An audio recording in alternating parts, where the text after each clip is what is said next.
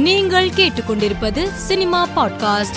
இயக்குனர் சங்கர் இயக்கத்தில் கமல்ஹாசன் நடிப்பில் உருவாகி வரும் இந்தியன் டூ படப்பிடிப்பு தளத்தில் கமலுக்கு மேக்கப் போடுவது போன்ற புகைப்படம் ஒன்று வெளியாகியுள்ளது.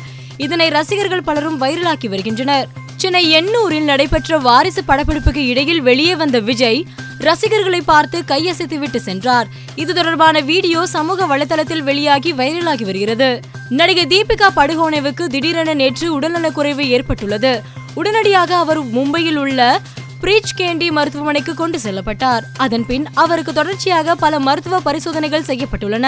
சிகிச்சைக்கு பின்பு அவர் உடல்நலம் தேறி வருவதாக அவரது நெருங்கிய வட்டாரங்கள் தெரிவித்துள்ளன. புனித தோமையார் காவல் நிலையத்தில் பதினேழு வயது சிறுமிக்கு பாலியல் தொல்லை கொடுத்தவர் போக்சோ சட்டத்தில் கைது செய்யப்பட்டுள்ளதாக சென்னை காவல்துறை சமூக வலைதளத்தில் பதிவிட்டிருந்தது. இது குறித்து கருத்து தெரிவித்துள்ள நடிகை அம்பிகா பாலியல் குற்றங்கள் உடல் ரீதியாகவோ மன ரீதியாகவோ இருந்தாலும் குற்றவாளிகள் உடனடியாக தண்டிக்கப்பட வேண்டும். சிறாராக இருந்தாலும் சரி நூறு வயது உடையவராக இருந்தாலும் சரி குற்றம் குற்றமே என்று கூறியுள்ளார். அம்பிகாவின் பரிந்துரைக்கு காவல்துறை நன்றி தெரிவித்து பதிவிட்டுள்ளது. பழம்பெரும் நடிகர் கிருஷ்ணாவின் மனைவியும் மகேஷ் பாபுவின் தாயுமான கட்டம்ம நேனி இந்திரா தேவி இன்று காலமானார். இந்திரா தேவியின் உடல் பத்மாலயா ஸ்டுடியோவில் வைத்து அஞ்சலி செலுத்தப்பட்டுள்ளது.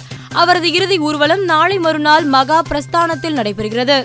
சென்னை அண்ணா நகரில் உள்ள நடிகர் விஷால் வீட்டின் மீது அடையாளம் தெரியாத நபர்கள் தாக்குதல் நடத்தியுள்ளனர். இது தொடர்பாக நடிகர் விஷால் சார்பாக அவரது மேலாளர் ஹரிகிருஷ்ணன் அண்ணா நகர் காவல் நிலையத்தில் புகார் அளித்துள்ளார். பழுவேட்டரையர் வேடத்தில் நடித்த அனுபவம் குறித்து நடிகர் சரத்குமார் பகிர்ந்துள்ளார். அதில் பழுவேட்டரையர் அறுபத்தி நான்கு விழும்புண்களை பெற்ற மாவீரர் பொன்னியின் செல்வன் கதையை படிக்கும் போதே பெரிய பழுவேட்டரையர் வேடத்தில் நடிப்பது யாராக இருக்கும் என்ற எதிர்பார்ப்பு ஏற்பட்டது. அந்த வாய்ப்பை எனக்கு அளித்த இயக்குனர் மணிரத்னத்துக்கு நன்றி. அந்த வேடத்தில் யாரெல்லாம் நடிக்க ஆசைப்பட்டார்கள் என்று தெரியாது. ரஜினிகாந்த் நடிக்க விரும்பியதை பெருமையாக கருதுகிறேன் என சரத்குமார் கூறியுள்ளார். மேலும் செய்திகளுக்கு மாலை மலர் பாட்காஸ்டை பாருங்கள்.